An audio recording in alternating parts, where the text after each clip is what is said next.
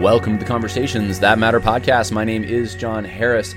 Wanted to say before we get to the main topic that the semester is ending, and you have an opportunity now, if you want to get a good theology education, to start the new year right, hit the ground running with a theology education from Russell Fuller's Theology Classroom. Now, Russell Fuller has not given me a dime to say this, he's not sponsoring this. I'm saying this for your benefit. If you don't want the social justice junk or the higher critical junk or any of the liberal stuff, you just want to know what the Bible says, you have such an opportunity with Russell Fuller's theology classroom. You have him, you have people he trusts teaching you about books of the Bible, uh, languages like Greek and Hebrew. Uh, it's all seminary level too. I mean, this is a quality product and it's for a good price. You can go to russelltfuller.com if you want to find out more. And I wanted to also mention my books are uh, currently on sale at worldviewconversation.com forward slash shop worldviewconversation.com forward slash shop. You can find out more about Christianity and social justice, religions and conflict, which is the new book that I just put out. You can find out more about uh, Social Justice Goes to Church, the New Left and Modern American Evangelicalism. You can find out more about A.D. Robles' book, Social Justice Pharisees. They're all there, all for a good price. And if you order now, you can probably get them still before Christmas. That window's closing, but I would encourage you if you, you even think that maybe you'd want one of these books one day, now's the time to do it. The price is low and you can't you can't really beat it at this point. You, are getting autographed copies from me. I mean that that may not be something I'll do forever. So uh, check that out at worldviewconversation.com forward slash shop. Now to get into the topic today, I want to follow up on yesterday's video. Yesterday's video was interesting because it got a lot of views very quickly. I was not expecting that. Uh, also, interestingly, YouTube uh, flagged it, which I, I thought was. I, I, was trying to think why would, and, and I think it has something to do with uh, me talking about uh, the, the, probably the term sin, and then using that term and coupling that term uh, with a uh, sexual indiscretion, shall we say, and a, a certain type of indiscretion uh, that goes on very commonly today and is promoted, specifically in the Obergefell decision. And I, I'm wondering if that's what it has to do with. I don't know. It's weird. You, YouTube is, is cracking down a lot more. And I've noticed, by the way, Facebook also shadow banning stuff. Uh, American Monument, Last Stand Studios, American Monument. I put it out there. Uh, when did we put it out there? That was, I don't know, month and a half ago. And if you post something about it on Facebook, you'll get traction. If you post the link, you don't get traction. People don't see it. And I actually got an interesting phone call from one of the, the people interviewed, a senator from Idaho or a congressman. Um, in, it was actually in the state house. It's a representative. It was in the state state representative in Idaho, and he said, you know, I I actually edited that a clip where I was in that documentary and I posted it on my page. And if you Google my name, it's the number one thing that comes up. Except when you click on it, it says video not available. And he's like, Is that doing it for you? And I said, Yeah, it is. And he, he just, he was like, Well, what do we do about this? Is there something maybe, a, is it, well, how do we crack down on big tech or can we, or what do we do? And so this is an open question that a lot of people are trying to grapple with right now. And there, there's a changing, um, landscape online that we're trying to figure out. I, I was just at actually at a deacons meeting last night at my church and that was brought up. Do we stream on YouTube still? Where where do we go? YouTube's already taken down videos uh, of just the, the, pastor preaching, and so this is a problem, and this is something that uh, I'm well aware of. Many of you are watching on YouTube, but I know that those days may be numbered. Which is why I posted on Rumble, which is why I posted it on Facebook as well. I prefer if people are going to watch it, I, I kind of prefer they watch it on YouTube if they can, just because uh, for many of the videos I'm, I'm able to monetize it. But uh, but that that may be coming to a, an end real quick, and I am not. Uh, I have no uh, del- delusion about that. I, I, really think that we are on borrowed time at this point. Uh, now, on that sad note, I wasn't expecting to say that. Uh, let's let's talk about yesterday, though. Yesterday, I put out a, video on Tim Keller and called "What Hath Tim Keller Wrought," and I just talked about a, a paragraph, a few paragraphs, like three paragraphs from uh, a book of his called The Prodigal God from 2008. And I said, look, in this book, when no one that I know of was accusing Keller of being a social justice advocate, uh, which I think he already was, but people he wasn't as overt about it. look, the seeds of that were already kind of here. And I, and I thought so many of the errors, even not just that one, but others that Tim Keller advocates, you can see what seems to be the motivation in these three paragraphs. And so uh, people commented on it. A lot of people watched it. I was surprised how many did. But some uh, expressed some hope that Tim Keller, since he, he has a terminal disease, for those who don't know, it's very sad. We need to pray for him. But some expressed a hope that he would repent before he perished uh, and he died, and uh, that he would not go to a place of torment, that he wouldn't go to hell, he would go to heaven. And this shocked some people. Other people were shocked by this uh, comment that uh, a few people made. And, and so I want to talk about that a little bit, why someone might make that comment. And I'll give you a little insight into how I navigate something like this. Um, I I want to be careful. I want to give the benefit of the doubt as much as I possibly can. That's been hopefully my mode of operation. Some people don't think I do that. They, they you know, I'm a slanderer, liar, or whatever. Usually people that are on the other end of uh, something that I've, or their friends are on the other end of, of maybe a video I've made exposing something. But, uh, but my intention is really to be uh, as much as I possibly can, uh, scholarly, generous, but I don't, this is one thing I don't do. I don't read charitably, okay? I know I've even heard a lot of conservatives say you got to read charitably. I don't read charitably. I try to read accurately, okay? So I do want to give the benefit of the doubt, but oftentimes there's no benefit of the doubt to be given. Where our responsibility is try to try to read something grammatical, historical, hermeneutic when it comes to scripture. I apply the same thing for all communication. I, I don't think we just bend rules because of someone's position or because it might make them look bad or um, or even look good. I think we we really just need to try to as accurately as we possibly can understand what someone's saying. And if we get it wrong, then then and which has happened. Uh, there there was a time even this year uh, that I had made a video and someone reached out to me and said, "Hey, you got something wrong," and I made a retraction. I even edited the video. I took the it was a, it was a very small thing. It, I, in my mind, it was a little bit inconsequential, but for integrity, I said, "No, I'm going to take that out." Uh, because I, I, don't want to um, put inaccurate things out there or things I can't stand behind. Now, if you talk as much as I do, that's you're you're gonna eventually you're gonna say something you probably uh, you, you regret. That's just the nature of it. But I try to be as careful as I uh, possibly can. And so when I approach something like this, and I'm looking at the full canon of Keller, you know, everything Tim Keller has written, and he's written some good things, and he's written some bad things. I um, I, I want to have as much grace as I can, but I want to read it as accurately as I can. And there are some very troubling things Tim Keller has said. In fact, I would put Keller in the category, not everyone's going to agree with me on this, but I would put Tim Keller in the category of false teacher, I think. And the reason I would isn't because I don't think he's necessarily a Joel Osteen. In fact, he's even more subversive in some ways. Joel Osteen's so overt. I think eh, what with Tim Keller, it's that he has promoted false teaching, certain ones, for such a long period of time and there has been corrections made, like like in the book Engaging Keller, that uh, he he has to be aware of in some ways. I mean, he's even interacted with me on when I used to be on Twitter. He, he's aware of the critiques that have been made in general about his theology, but he has he's never retracted any of that. Not and, and if if I'm wrong on that, please send his retractions. I, I try to keep abreast of everything that's happening. I've never seen retractions uh, to some of his uh, views on really what amounts to subjectivity, uh, his social justice views, his um, even, I would say, and I'll show you some of these today, but the way that he's obscured the gospel sometimes, uh, soft pedaling, downplaying of hell and of sin. Um, trying to think what else. I know there's more stuff there, but uh, but some of these things he's he's just it, it there doesn't seem to be a conviction there.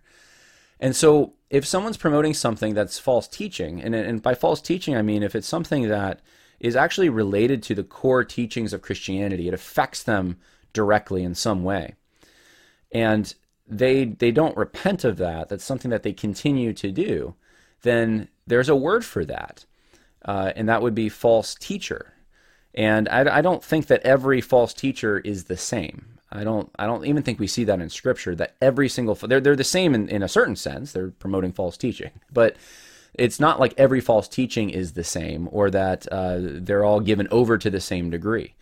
Um, I I don't. I'm going to say perfectly honest with you. I don't know where Tim Keller is going to go, and I don't. Uh, I don't think that's something for me to speculate on, and it's not even really something that I I think is an interesting or important or uh, beneficial thing to talk about from our limited view. What would be, I think, more appropriate to talk about is his his teaching, whether he's promoted false things, and then to pray for God's mercy. Uh, my prayer is that he he is going to heaven, that he's made some some grave errors, but um, I, I also pray that of the things he said that have been wrong, that he realizes and he repents and he retracts before uh, before he leaves this earth. That will certainly have a very beneficial effect on those he's influenced. I, I would think some of them at least. So I know for some that's too harsh. I know for others that's not harsh enough. That's that's where I'm. Uh, that that's where I see this though. Okay, and and so, um, I I didn't. I'm not creating this podcast just to get that across, but I, I did because people were discussing this. I did want to weigh in on on how I uh, I navigate that, and I'll show you though why some people are saying they they don't think he's going to heaven, that kind of thing. I'll I'll I'll show you a little bit of that. Uh, in this podcast today. Um, also, want to follow up with some other comments that were made to, to defend Keller from I think uh, some very well-meaning and well well-reasoned people, to be honest with you. And I think it merits uh, a bit of a response. And so we're going to get into that today a little bit. We're going to get into Tim Keller and his teaching and uh, some of it at least. Uh, again, if you want to know more about Tim Keller biographically, uh, Get Social Justice Goes to Church, the New Left in Modern American Evangelicalism. I wrote that and, and included a whole section on Tim Keller at the end, which I think will help uh, many understand him, especially his political leanings and why he is uh, the way he is. But let us uh, start here. So these are some of the comments on yesterday's video, What Hath Tim Keller Wrought? So someone said, I'm not a Tim Keller apologist, and I don't agree with everything he says, but there is a way to read the quote in which it is absolutely true and consistent with the gospel and a sorely needed correction to the church. So, for those who don't know, there's a quote from Tim Keller where he, he essentially says, We got to attract, we, I'm, I'm summarizing, we need to attract the worldly people, or people from the world, and the religious people, the Bible believing people who fight the culture wars they they should not be attracted. They should be repelled basically from our churches. And if we we don't do that, that we're, you know if that's not happening, then we're doing something wrong. So he says, hey, there's a good way to read this quote. If that quote is read with moralistic churches in mind, which are devoid of the gospel of grace, and every sermon is all law without the gospel, with motives that and pr- produce, um, let's see, with, with mo- motivates. I think it's which motivates. I think is what meant to say, which motivates and produces obedience, who draw moralistic, self righteous people and repel those who see their sin but are crushed by the weight of the law because they have not heard the proclamation of the gospel then that is a spot on application of the story of the prodigal son. Churches are so often like the self righteous older brother who does not embrace or extend the gospel. This calls us to be like the Father and points us to proclaim the gospel as the only thing that will truly draw people to Christ. I do not sense here any idea that it's bad to affirm biblical morality or to be a seeker sensitive at the expense of biblical morality. The point seems to be that morality is not the meritorious ground for our standing with God. Justification by grace alone, through faith alone, on account of Christ alone, to the glory of God alone is the only ground for our standing before God. That's what I hear here. Also, as a side note, so called is not a comment on the truthfulness of a term, but just a way of saying that it is what is it is called. Probably no need to bristle at it. So, me, for those who don't know, uh, Keller refers to the culture wars as the so-called culture wars, and I kind of made a deal about that. I'm like, he's he's delegitimizing the culture wars. It, like he doesn't agree that that's even maybe a legitimate term or a way of thinking about what's happening in the culture. Uh, and it's it's a kind of a minimization. It's kind of like uh, you know, trivial, trivializing it to some extent. And he's like, you can't bristle over that. So I want to explain myself a little more because I think this is actually a very well reasoned comment. And he's saying, and, and what he's saying is true as far as there are uh, what we would consider to be more politically conservative churches, traditional churches that are totally legalistic. I, I know that. Believe me, I know that more than maybe some realize. And uh, that you know they they they are people who um, when they the, they hear the true gospel of grace, uh, that's not something that they're interested in. They're interested in legalism. They're interested in the law, and uh, and that this is because prodigal gods have brought the prodigal son. Um, that this is an application of the prodigal son. So he he has this whole thing. You know, older brothers are like this, younger brothers are like this. Tim, Tim Keller just um, creates these kind of archetypes out of the the the story of the prodigal son, the younger and the older, and and and then he he, he assigns modern uh, categories to them. So the younger son is the son that leaves home and goes to the city and hangs out with friends and doesn't see his identity in the family as much anymore. And kind of the rabble rouser, right? And then the older one's the responsible one who stays near mom and dad and fights for morality, fights the culture wars, Bible believing, right? Religious person. And of course, in the story of the prodigal son, those would be the Pharisees. so he's saying these are the Pharisees. Uh, but he he does this, and, and, so I'll just read my response to this comment. Uh, appreciate the comment, brother. Um, I think I have said something similar not all that long ago. Unfortunately, we have the benefit of seeing how Keller has repeatedly gone after Christians who attempt to apply their Christian principles in the public realm as somehow lacking the right priority and attempting to control society. I did a video on this when Keller came out against Christian nationalism by accusing the religious right of trying to make money by attacking homosexuals and therefore ruining their witness. What Keller has consistently done and what he does in this particular section of Prodigal God is assign the role of Pharisee to political conservatives without any nuance or qualification. Keller believes the culture wars are wrong headed and strategically not how Christians should be engaging. The immediate context of the quote is Keller describing how older brothers are the Bible believing people who fight the culture wars against secularization. Perhaps I'll do an episode on the introduction he wrote for In Search of the Common Good, which, by the way, is this episode. I'm doing that today. Uh, where he goes after the religious right for their incomplete way of handling secularization by, in his mind, arbitrarily targeting certain issues to the exclusion of stuff like racial justice. He sees culture wars as a bad term because he doesn't agree with either side and does not want to put the politically conservative Christians in the position of representing Christianity or the Christian faith. So that's my response to that. I, I think um, if you study Keller over time, which is, I, I, said that I think in the video, I said, look, this is something that at the time I, I don't think we would have picked up on it. But now realizing kind of where Keller's ended up and all the other things he's written, I think now we're looking at this and we're thinking, oh my goodness, uh, this explains so much of what's happened.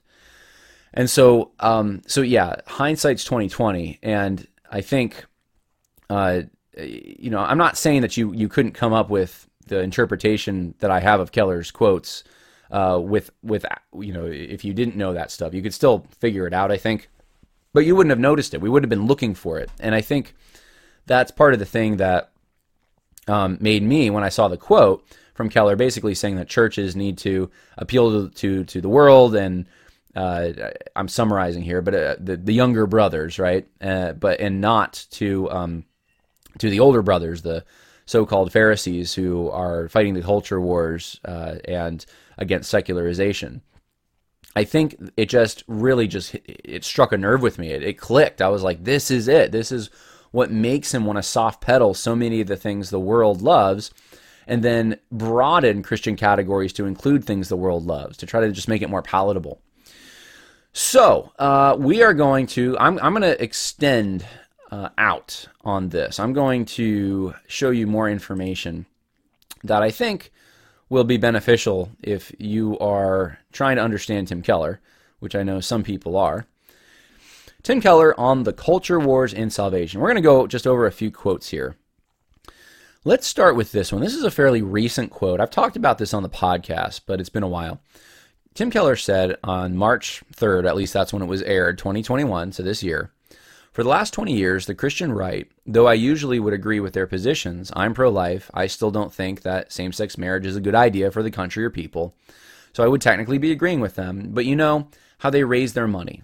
For 20 years, they sent out letters talking about how you've got to send us money because the gay people are going to try to come and take your children away, because they're evil, and because the Democrats and the left are going to destroy your religious liberty. They just said awful things and vilified people. Now, I've said before, look, what does the Bible say about homosexuality? Uh, you want to talk about vilifying?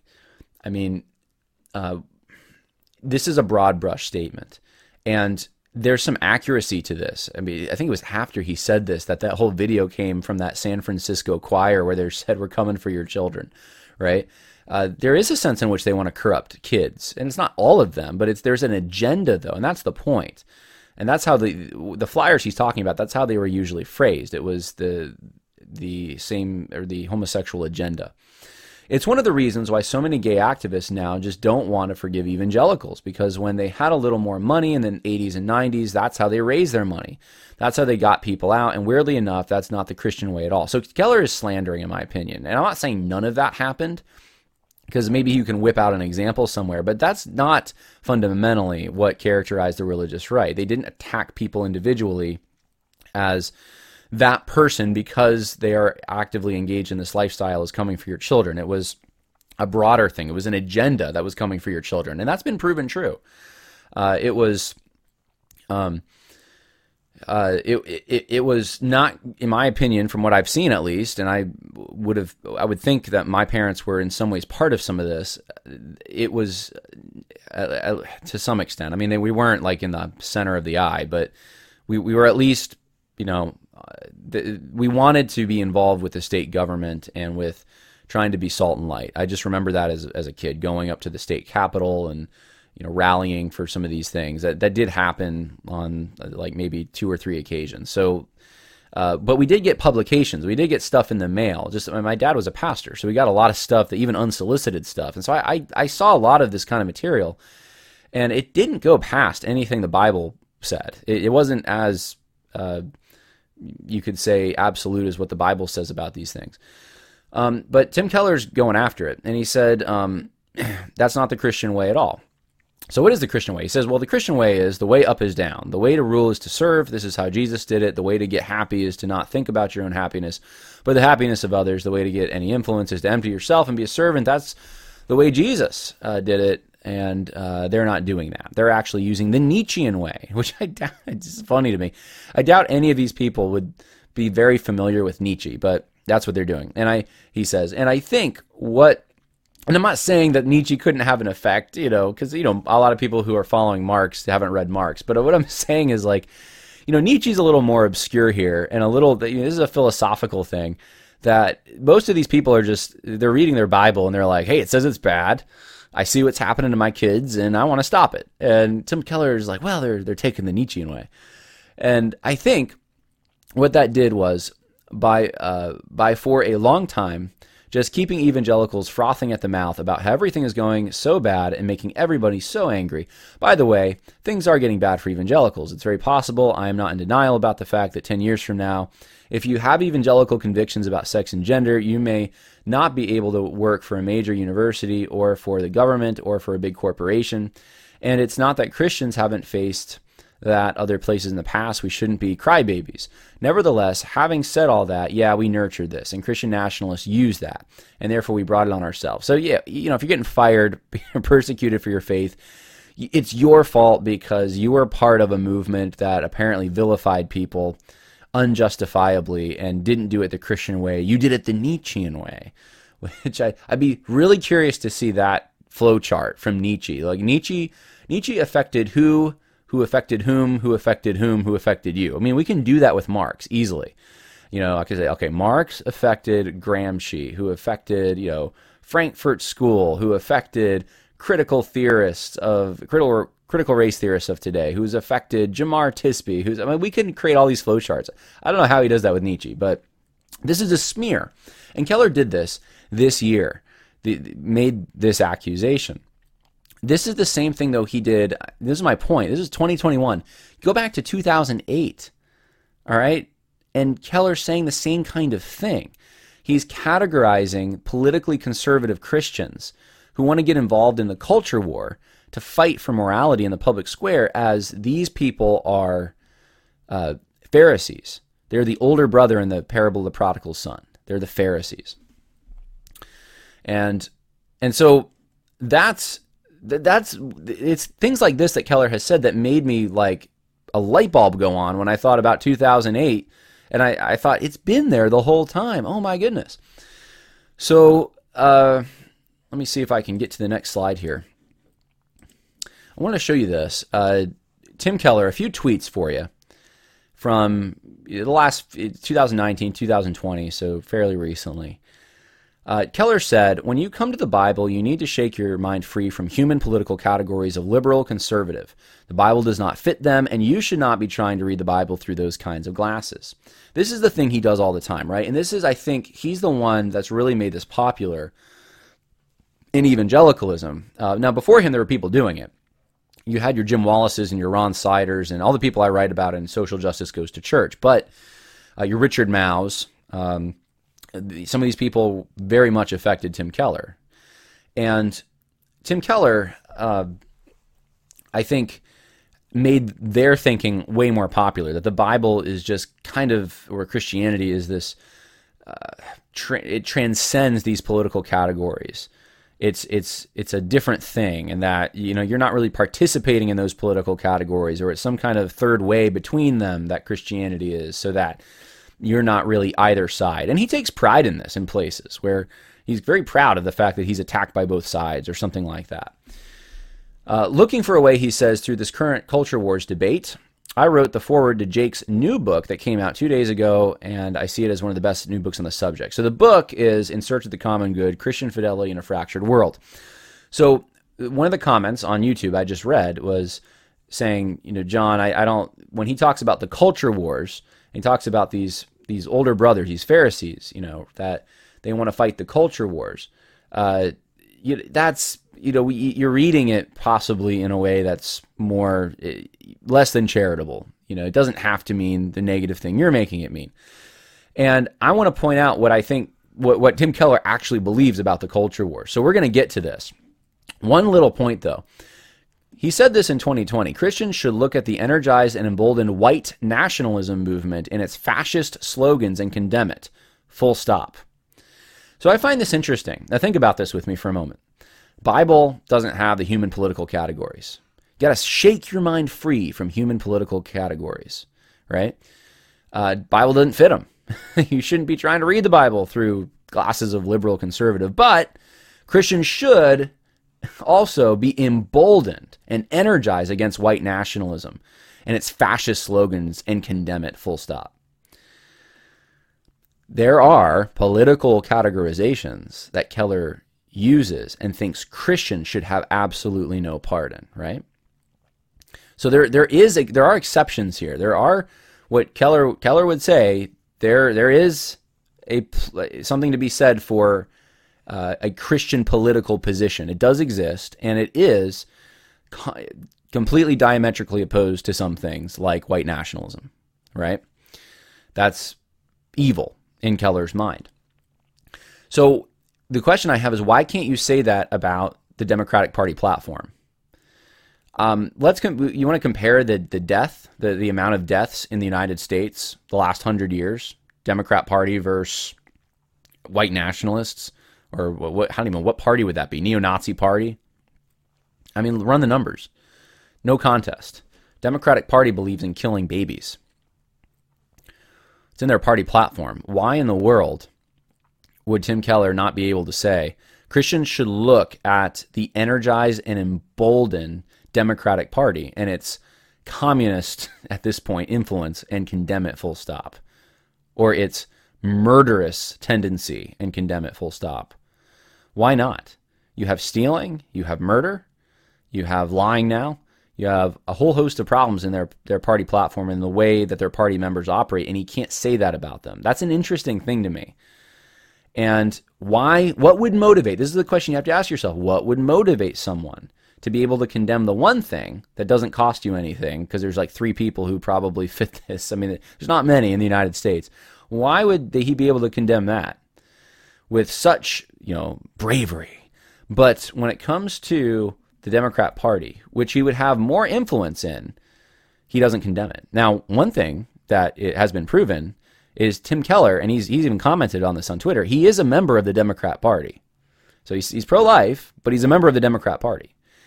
So I'm just saying, I'm just saying. Uh, so let's look at this in search of the common good intro, which or the foreword that Tim Keller wrote and I, don't know if I want to read this whole thing because it we do have an, a lot of stuff to get to here, but um, we'll start here. I have been an ordained minister for nearly 45 years. When I entered the ministry, most of the divisions in the church seemed to be doctrinal. There were controversies about the charismatic gifts and Pentecostalism, about the end times and the second coming, about predestination and free will, about the meaning of baptism and the Lord's Supper. I entered a Presbyterian denomination in which there was a high degree of consensus on those issues. Yet today, my church, like so many others, is sharply divided, despite the fact that its ministers can agree on a very long and detailed doctrinal statement, the Westminster Standards. So, why all the conflict? It is not as much over doctrine as over what our relationship to the culture should be which, by the way, that's going to flow from doctrine. But anyway, and as I look around, I see this same division rolling, roiling Christian denominations and organizations everywhere.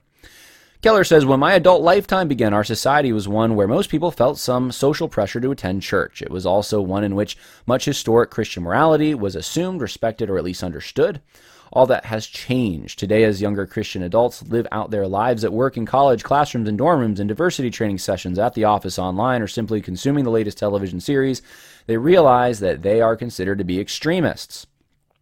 Not only is mainstream culture moving farther away from Christian beliefs, but it also seems to be weakening and fragmenting. So, what he's talking about right now is secularization. Secularization is having an impact. And this is the thing he talked about in 2008 that, you know, the people trying to oppose it in the culture wars, those were the Pharisees. Those were those were kind of the, the villains of the story. But now he's he's saying that okay, the secularization is happening. People are willing to vote for candidates both right and left that even 10 years ago would have been considered too extreme. We have resurgent socialism. And let me ask you this. Come on. Really on the right? I mean, I don't know. Maybe I shouldn't get hung up on that. But the Overton window is pushed so far left. I mean, uh, Donald Trump could have probably run for the Democratic Party in the early 90s. I really think he probably could have. Late 80s, early 90s. Anyway, we have resurgent socialism as well as blood and soil populism.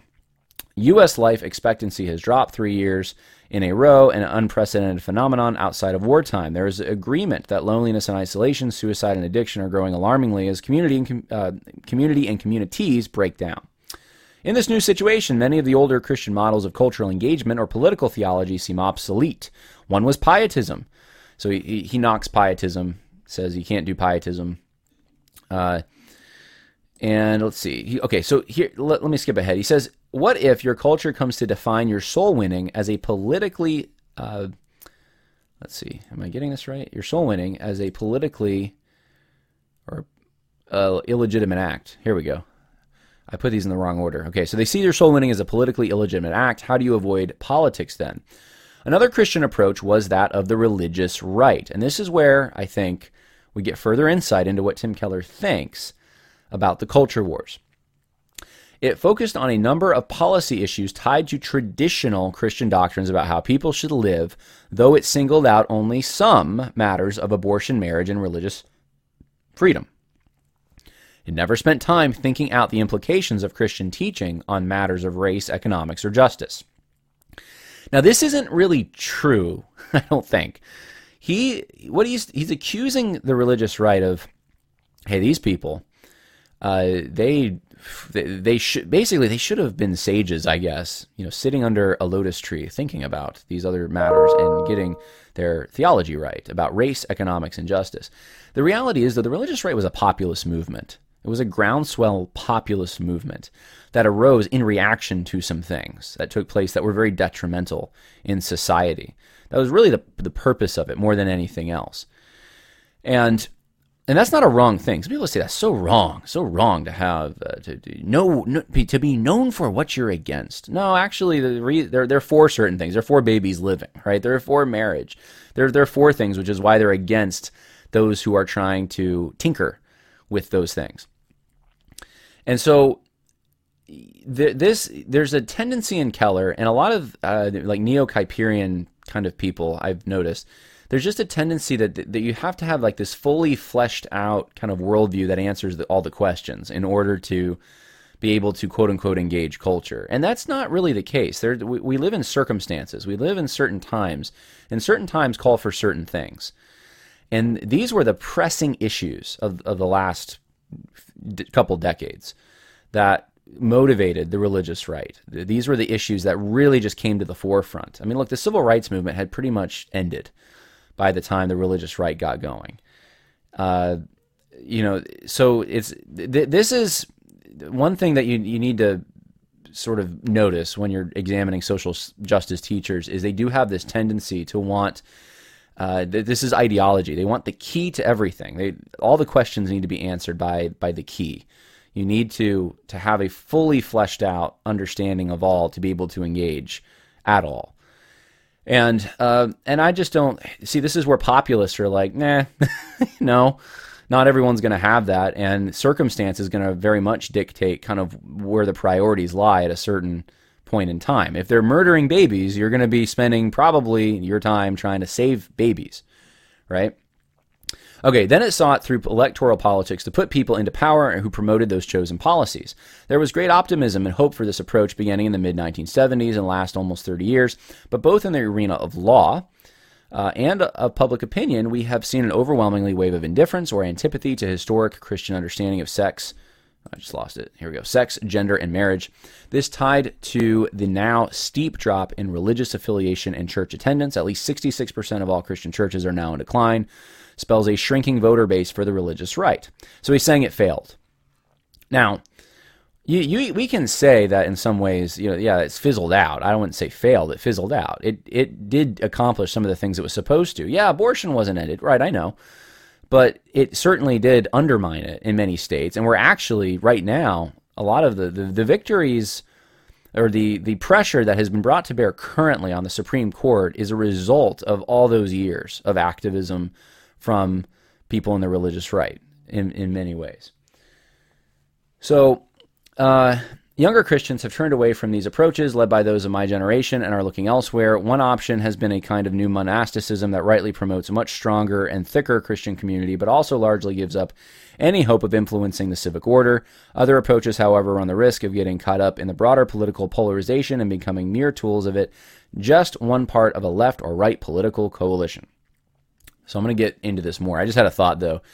Uh, I just for those who are very ardently pro-life, I I do agree that there the, the religious right as a movement um, could have done a lot better. I, am just saying it wasn't all a waste, but it certainly I think if they would have focused more on things like nullification, interposition, uh, really taking it on the state on the state level, fighting very hard to say we will not have abortion in this state. I think there could have been more gains. I think because it was so focused often on a national level, uh, that was a big, big problem. So I just wanted to, to just mention that. But that's not really Keller's critique. Keller's critique is, yeah, they're not worried about racism and, uh, you know, people that can't pay for their health care and that kind of thing, police violence.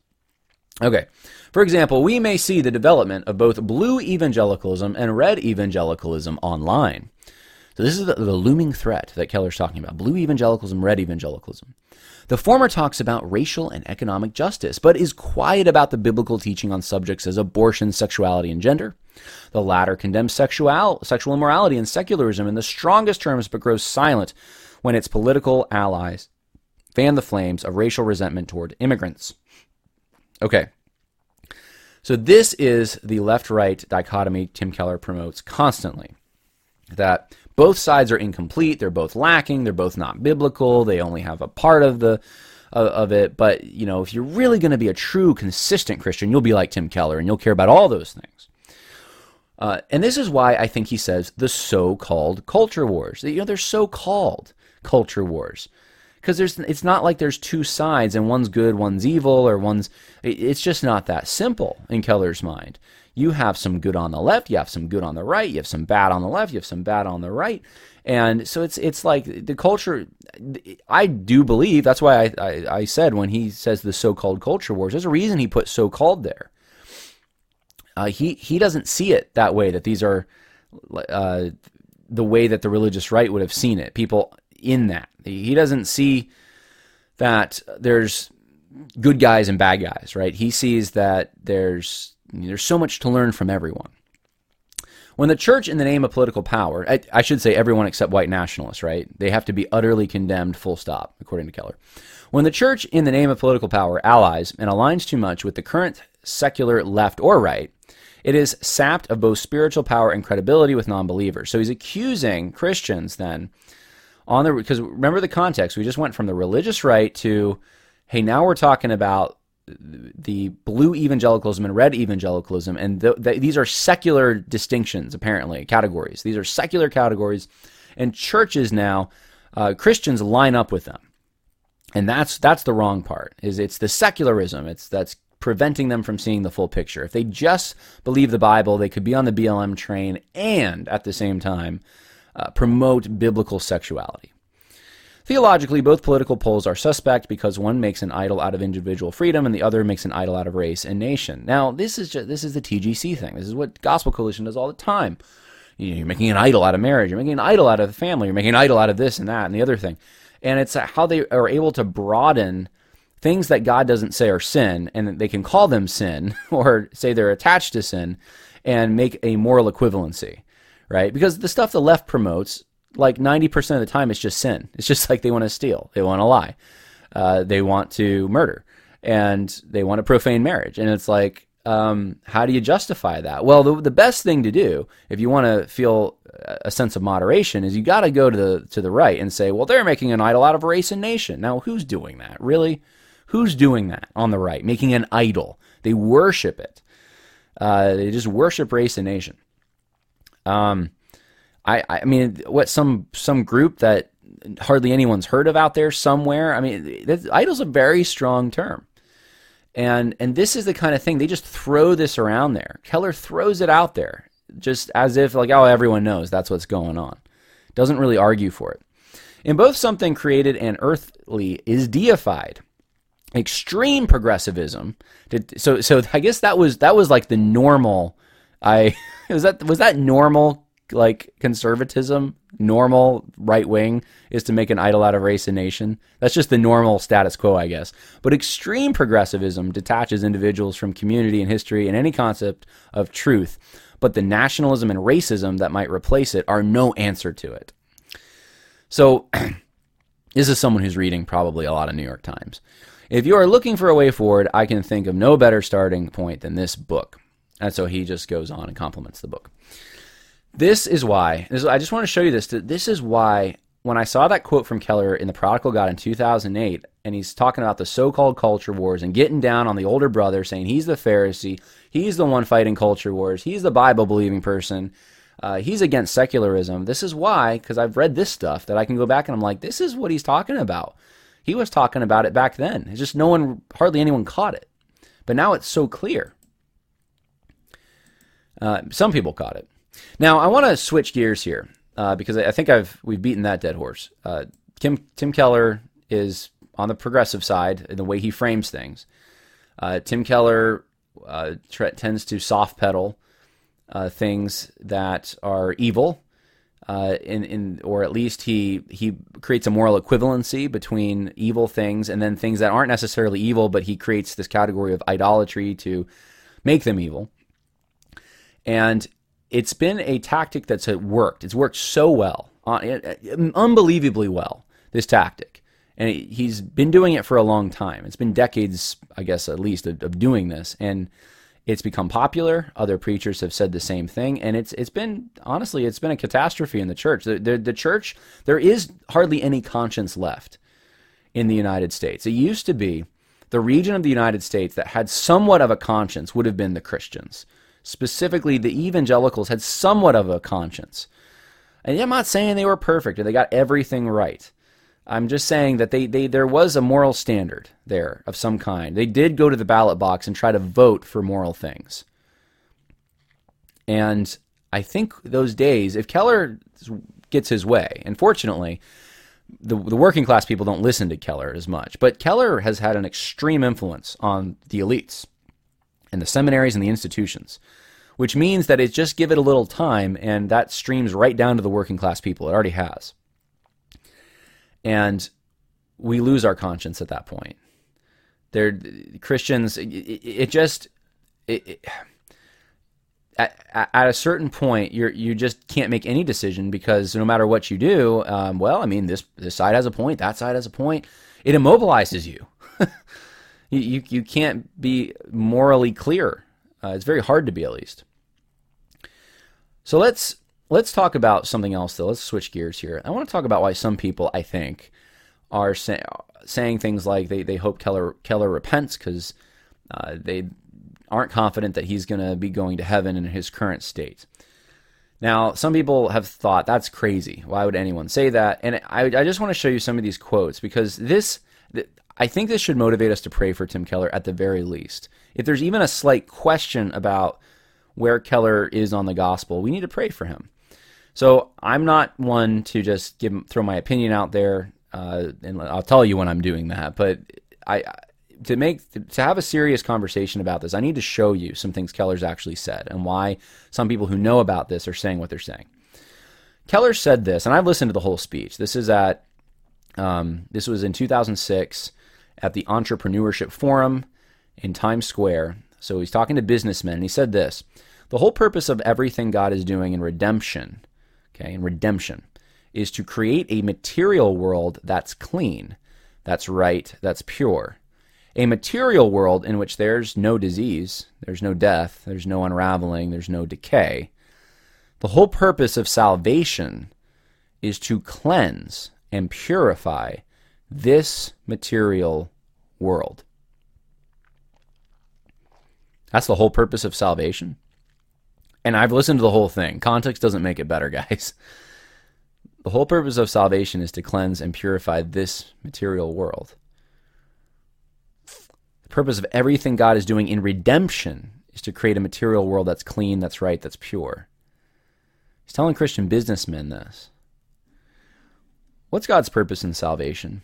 Let me read for you Romans 8, 18 through 30. For I consider that the sufferings of this present time are not worthy to be compared with the glory that is to be revealed to us. For the anxious longing of the creation waits eagerly for the revealing of the sons of God.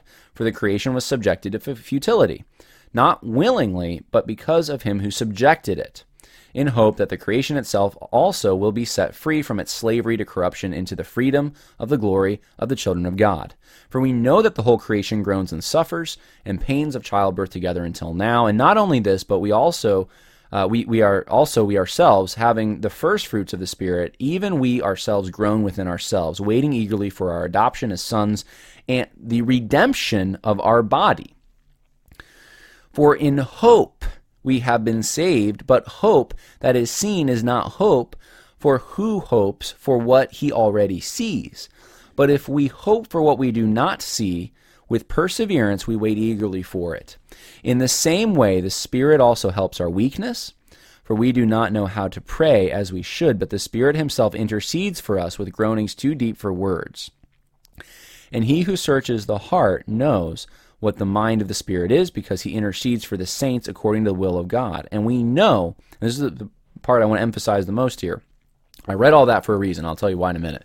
We know that God causes all things to work together for good to those who love God, to those who are called according to his purpose. For those whom he foreknew, he also predestined to become conformed to the image of his Son, so that he would be the firstborn among many brethren. And these whom he predestined, he also called. These whom he called, he also justified. These whom he justified, he also glorified. So, what do we see in this? Do we see that there's an aspect or a, a, a section that is concerned with creation? Yeah, we do. Creation is waiting, subjected to futility, groans. Whole creation groans and suffers. Um, and then he's saying this is creation. Creation's under a curse because of sin. But he says, We ourselves, having the first fruits uh, grown and, and suffers, let's see, we having the first fruits of the Spirit, even we ourselves groan within ourselves, waiting eagerly for our adoption as sons, the redemption of our body. When he turns to talk about man, that's when he starts talking about we're going to have a redemption of our body, saying that there's a golden chain of redemption here. And what is it? That God causes all things to work together for good. To who? For those who love God and are called according to his purpose. What's the end goal of it? To be conformed to the image of his Son, so that he, meaning God, Jesus, would be the firstborn among many brethren. This is the work God is doing in us. This is the state of affairs he is bringing into being, in which he is the firstborn among many brethren, which we are conformed to his image. God's whole purpose in salvation is not to cleanse and purify this material world. No. No, far from it. If there's any emphasis in God's purpose for salvation, it's to redeem a people for himself. And it's for the world to come. It's for the not temporal world, the eternal realm. You can see Tim Keller's focus here is in the temporal realm, which is really a, very much the hallmark, in my mind, of neo evangelicalism. That's wrong. Now, can we call that false teaching? I think, yeah. Now, one quote I would want to know, you know, did you mess up that day? Maybe, maybe that's what happened, right? I, I, you want to be careful when, when you're just have one quote, but it's not like this is the only thing. Um, I want to read for you. This is a section from uh, the book Christianity and Social, or sorry, Social Justice Goes to Church, New Left and Modern American Evangelicalism. And I've read all this. Uh, in 1970, Keller heard a, all, all the primary sources that is that go into this. In 1970, Keller heard a message which revolutionized his approach to political issues. Some of his friends attended InterVarsity's missions conference called Urbana 70, where the Harlem evangelist Tom Skinner spoke about a revolutionary Jesus who was incompatible with Americanism. Skinner taught that the evangelical church had upheld slavery in the nation's political, economic, and religious systems, while greedy landlords paid off corrupt building inspectors, police forces maintained the interests of white society, and the top 1% controlled the entire economy. Evangelicals were silent and even supported the industrial complex. The 20 year old Keller already resonated with the New Left critique, but Skinner's way of incorporating it into Christianity was new for him. His friends gave him a tape recording of Skinner's talk, and Keller could not listen to this sermon enough.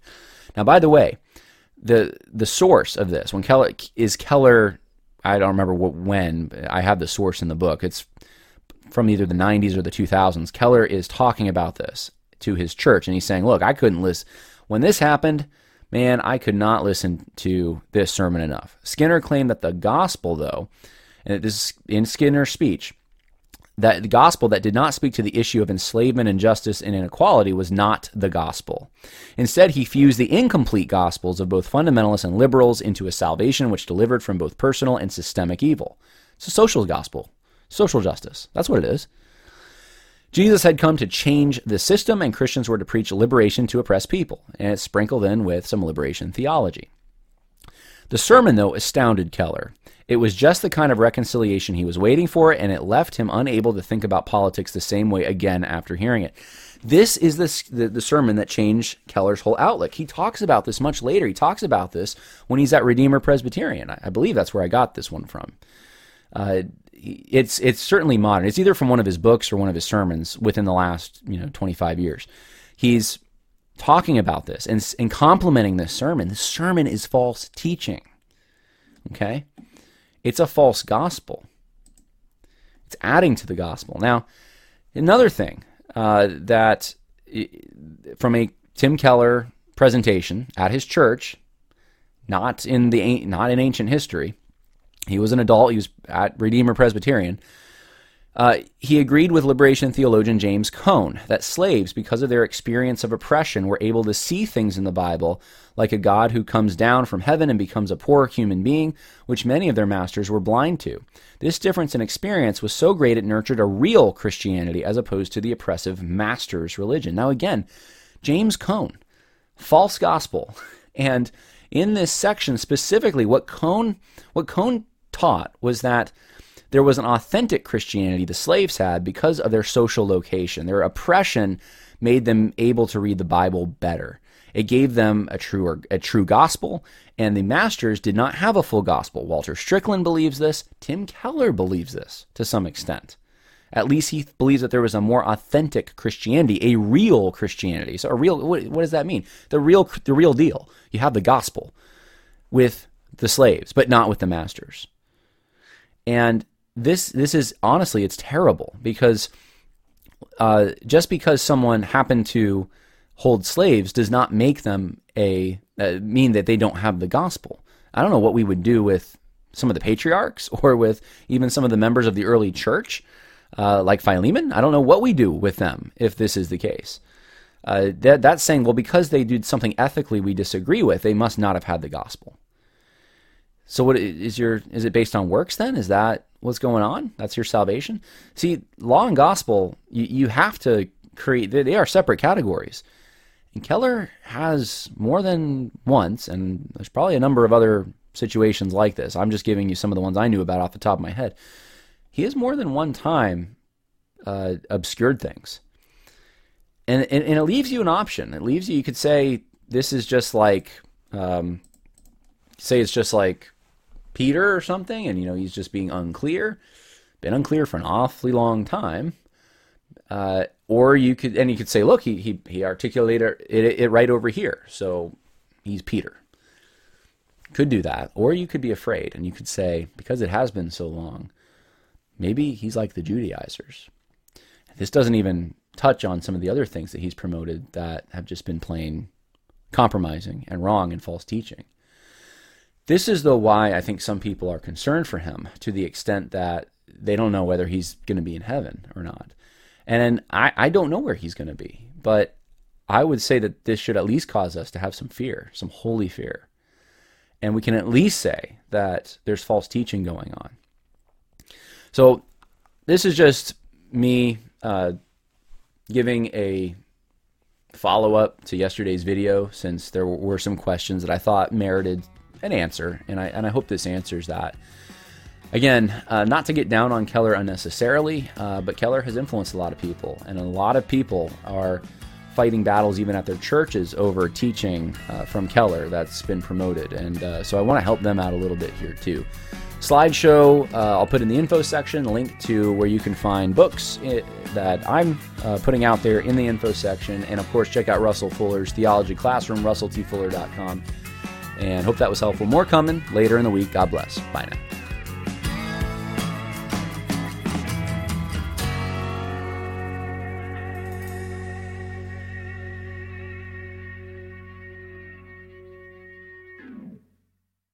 You know how to book flights and hotels. All you're missing is a tool to plan the travel experiences you'll have once you arrive. That's why you need Viator. Book guided tours, excursions, and more in one place. There are over 300,000 travel experiences to choose from, so you can find something for everyone. And Viator offers free cancellation and 24 7 customer support for worry free travel. Download the Viator app now and use code Viator10 for 10% off your first booking in the app. Find travel experiences for you. Do more with Viator. Sick of being upsold at gyms?